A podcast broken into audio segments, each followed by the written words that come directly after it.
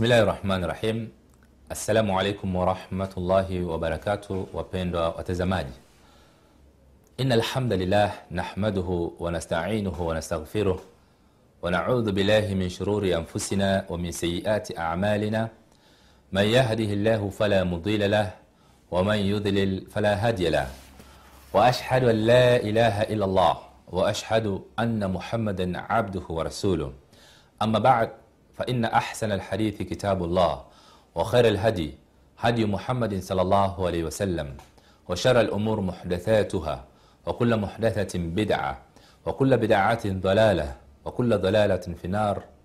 أما بعد. فيا أيها الإخوة الأعزاء أوصيكم وإياي بتقوى الله عز وجل وسمع وطاع وإن تأمر عليكم عبد حبشي فإنه من يعيش فسيرى اختلافا كثيرا. فعليكم بسنتي وسنة الخلفاء الراشدين المهديين من بعدي عضوا عليها بالنواجذ وبعد ndugu watazamaji tuko tena katika kuzidi kukumbushana kuelimishana kwa kadri allah subhanahu wataala alivyotujalia ufahamu wa somo hili la tauhid somo letu la tauhid kama tunavyotangulia kusema ni somo linalotufundisha kumpwekesha allah subhanahu wataala katika ibada na tukajua nini maana ya ibada katika vipindi vyetu vyotangulia ya kwamba ibada ni jina lenye kukusanya kila lile analolipenda mwenyezi mungu na kuliridhia miongoni mwa maneno na matendo ya dhahiri na ya siri. Kwa hiyo jumla haya yote mwislamu anatakiwa kuyafanya kwa siku nzima. Ni matendo yanatakiwa yamo katika ibada ni matendo yanatakiwa yanamridhisha allah subhanahu wataala na yawe yale ambayo yamefundishwa na mtume muhammad wasallam. Kwa maana ajitahidi mwislamu sina maana ya kwamba utakapokuwa unafanya biashara dukani kwako iwe ni bidhaa bidhaa zile za dukani kwako ziwe ambazo alikuwa nazo wakati wa mtume muhammad wasallam. Sio ufahamu huo. La ni kuhakikisha kwamba biashara ni biashara lakini ni halali eh? au ni haram. Kwa hiyo ukikuta kuna vitu ambavyo ni haram katika biashara yako huwezi ukafanya kwa sababu itakuwa hata kama hizi madawa ya kulevya mfano itakuwa mtu anauza madawa ya kulevya. Kwa hiyo ikiwa ni aina mpya mpya za kisasa pengine zama za mtume muhammad ilikuwa hazipo dawa hizi wewe ukiuza katika duka lako utakuwa utekelezi ibada huna tauhid. Kwa maana utakuwa unafanya jambo la haramu kwa hiyo nibidi kuziondoa bidhaa hizi. Lakini leo dukani kwako unazo redio eh? unayo mafagio eh, unazo bakuli unazo sahani za kisasa eh, unavyo viti vya kisasa unauza. Basi hivi vitu taban automatically utakuta ni kwamba ni vitu ni halali. Kwa hiyo uza katika biashara yako hizi.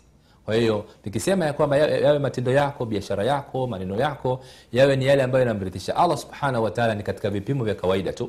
Kwa hiyo hata kama ni maneno yakiwa ni ya dhahiri au ni ya siri au ya dhahiri kama tunavyozungumza ni kwamba awakikishe neno hili nikilisema kumwambia mwenzangu eh, basi litamfurahisha au linamchukiza. Ikiwa lenye kumchukiza moja kwa moja unakuta ni kwamba halipendi mwenyezi mungu wala haliridhii mtume wake muhammad wasallam. Lakini likiwa ni neno ambalo limefundishwa na allah na limefundishwa na mtume wake muhammad kama hata kama linamchukiza yule mtu basi ni vizuri kumfikishia yule mtu lakini tunasema ni katika usulubu mzuri wa dawa.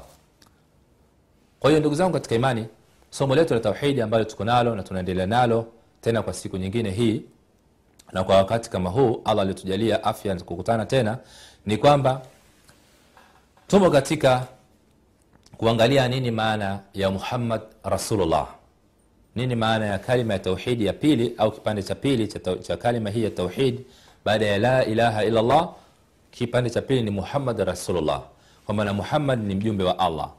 Hapa tukaona aya mbalimbali mbali ambazo zinatuhimiza sisi kumfuata mtume salllahu alehi wasallam.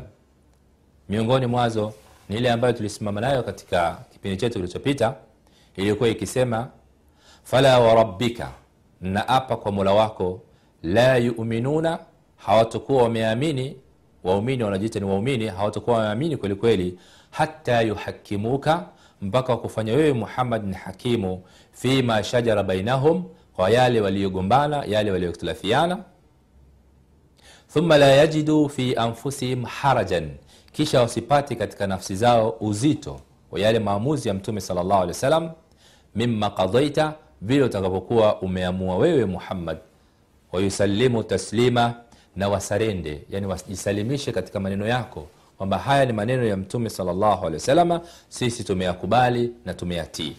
Hii ni sifa ya waumini. Kwa hiyo maana yake ni kwamba itakapokuwa waumini au wanajiita ni waumini wakaletewa dalili wadih nyeupe iko nzuri kabisa aina khilafu katika swala ambalo wamehtilafiana wasilikubali jambo hili basi wanakuwa sio waumini. Kwa sababu wamekataa amri ya mtume muhammad salllahu alehi wasallam. Katika somo letu lililopita tukielezea maana ya aya hii au sababu ya kushuka kwa aya hii kidogo tuliteleza kwa kumtaja sahaba mwingine kwamba alikuwa ni khubeb lakini ukweli ni kwamba si khubeb alikuwa tulikuwa tumeteleza katika kukosea alikuwa akiitwa juleibibu. Juleibib naye ni mmoja katika masahaba wa mtume salllahu alikuwa ni kijana mpenzi wa karibu wa mtume salllahu hata siku anataka kuoa ikabidi akamweleza mtume salllahu mtume salllahu akawa amekwisha fahamishwa kuna binti mzuri wa kuweza kuolewa. Kwa hiyo akapendelea huyu kijana wake juleibib aweze kumwoa alichokifanya mtume salllahu alehi wasallam akaenda kumtafuta baba wa huyu binti. Katika njia ya kuweza kufikia huyo binti ni vizuri mtu aanze kwa wazazi wake yule binti. Kwa hiyo mtume alipokwenda kwa mtume kwa huyu mzazi wa huyu binti akamweleza kwamba natarajia kijana wangu juleibib amwoe binti yako. Yule mzazi akamwambia mtume salllahu alehi wasallam huyu mzazi wa kiume kwamba ngoja nikashauriane na mke wangu yule bwana alipokwenda kwa mkewe kwenda kumshauri kwamba e, mtume salllahu anataka kumposa binti yetu kwa juleibib yule mama mtu yule mama binti akawa hakumpenda juleibib. Akasema hivi mtume salllahu hakuona kijana mwingine wa kumposea binti yetu isipokuwa juleibib. Yule mama kwa kusema maneno haya akawa anajadiliana na mumewe kumbe yule binti mwenyewe anawasikia wazazi wake wakijadiliana juu yake yeye.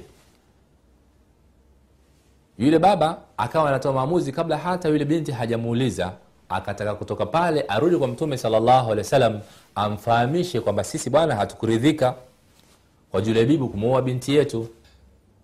Wakati yule mzazi wa kiume anataka kutoka kwenda kumfahamisha mtume wasallam ya kwamba hatujaridhika na kijana wako yule binti akatokeza na kuwatokezea wazazi wake na kuwafahamisha. Vipi nimesikia habari zenu ya kwamba kuna kijana amechaguliwa na mtume wasalama ameridhiwa na mtume wasalama kuja kuniposa mimi. Julaibib, halafu ninyi mnamkatalia mtume wasallam? Kwa hakika hilo halifai. Mimi nipo radhi.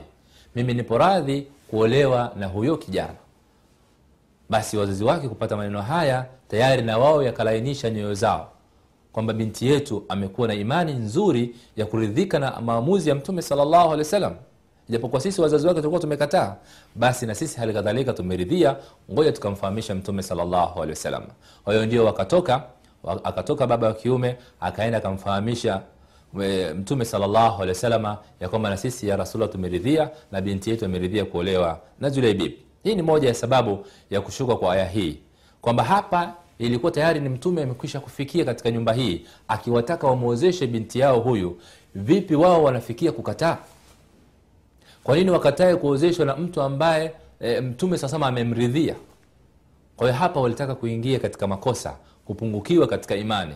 Kwa hiyo hii ni maana khas lakini maana aya ni am kama ambavyo wanachuoni wa tafsiri wanavyosema alibra biumumi lafdhi la bikhususi sabab kwa maana ibra aya za qurani ni, ni, ni kwa, kwa watu wote. Kama itakuwa haina maana ya khas kwa maana labda ya kupwekesha hukumu fulani. Lakini itakapokuwa ni katika mafundisho ya jumla jumla kama hii aya tunayoishi nayo ni kwamba aya hii hali kadhalika inatuhusu mimi na leo mimi na wewe ndugu yangu katika imani. Kwa hiyo inatakiwa tukiamriwa jambo. Ikiwa tumehitilafiana katika jambo fulani turejeshe maamuzi hayo kwa mtume salllahu alehi wasallam hapo ndipo tutakapopata faida au tutakapokuwa kweli sisi tumeingia katika imani sahihi. Ndugu zangu katika imani kuna vitu ambavyo pengine vinazushwa katika dini hii. Mfano hivi sasa waislamu wanazusha e, e, e, sherehe za mwaka mpya wa kiislamu. Mwaka mpya wa kiislamu. Jambo hili linaanza kuingizwa taratibu taratibu na pengine limeshaingia baadhi ya maeneo kwa ukubwa watu wanataka watu washerekee kama ilivyo miaka mingine hii ya kinaswara. Tunawaona manasara wanapoingia mwaka wao huu mpya ikiwa ni kutoka elfu mbili na kumi na nne kumi na tatu kuja kumi na nne au yeyote itakavyokuwa basi huwa wanatoka saa sita za usiku wanachoma matairi ya magari wanapiga fataki wanapiga makelele kiasi ambacho watu inakuwa ni vurugu lakini wao kwa madai yao ni kwamba wanajulisha kuingia kwa mwaka mpya mwingine wa kwao wao. Sasa kwa baadhi ya dhana ya waislamu kwa kutokuwa na tauhidi somo hili ni muhimu kabisa. Kwa kutokuwa na tauhidi wanadhani na wao hali kadhalika ili mwaka wao wa kiislamu unapobadilika. Kama hivi tulivyotoka mwaka 1435 kuingia 1436 walitaka basi na sisi hali kadhalika tufanye namna hii. Kwa hiyo wamekuwa wakiandaa maandamano labda mikongamano ma nini kwamba kuwajulisha watu mwaka mpya wa kiislamu umeingia. Ukweli ya kwamba ni kwamba hili si katika jambo ambalo limesuniwa na mtume wasallam wala masahaba zake kwamba unapoingia mwaka wa kiislamu watu wanatakiwa washerekee wamshukuru mwenyezi wa kuingia mwaka mpya. Ni kwamba inatakikana kwa muislamu si kusubiri mwaka mzima umemalizika ndio aanze kumshukuru allah subhanahu wataala kwamba nakushukuru mwenyezi mungu umenijalia mimi nimemaliza ati mwaka mzima nimeingia mwaka mpya. Hapa haijatosha. Hapa ni dhulma ya nafsi yako unaidhulumu nafsi yako. Ilipotakikana kwa wewe ndugu yangu mwislamu kama na ambavyo mtume muhammadi salllahu anafundisha ni kwamba sisi tunatakiwa siku ikianza tangu asubuhi unatakiwa uombe dua uridhike umshukuru allah subhanahu wataala kwa kuingiwa na siku nyingine useme dua mashuhuri aliyotufundisha mtume salllahu alehi wasallam mfano alhamdulillahi ladhi radda ruhi waafani fi jasadi waadhina li bidhikri. dua hii ni ambayo mtu akiamka asubuhi anatakiwa aiseme. Na nyingine kwa mfano inayetaja kwa wakati tu wa na si siku si asubuhi tu peke yake ukasubiri tena na kesho asubuhi ndio uombe dua hii. La bali vilevile kuna dua nyingine ambayo mtume wasallam anatufundisha tuiseme wakati wa asubuhi ونسمع أصبحنا وأصبح الملك لله والحمد لله ولا إله إلا الله وحده لا شريك له له الملك وله الحمد وهو على كل شيء قدير. أصبحنا أصبحنا الملك لله لا إله إلا الله وحده لا شريك له له الملك وله الحمد وهو على كل شيء قدير. اللهم إن أسألك خير ما في هذا اليوم وخير ما بعده وأعوذ بك من شر هذا اليوم وشر ما بعده. Kwamba unamshukuru mwenyezi mungu kwa kuamka tena usiku huu wa leo.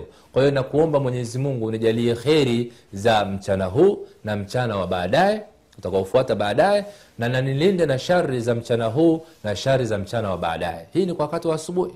Na hali kadhalika mtume akasema ikifika jioni useme amseina wa amsa almulku lillah.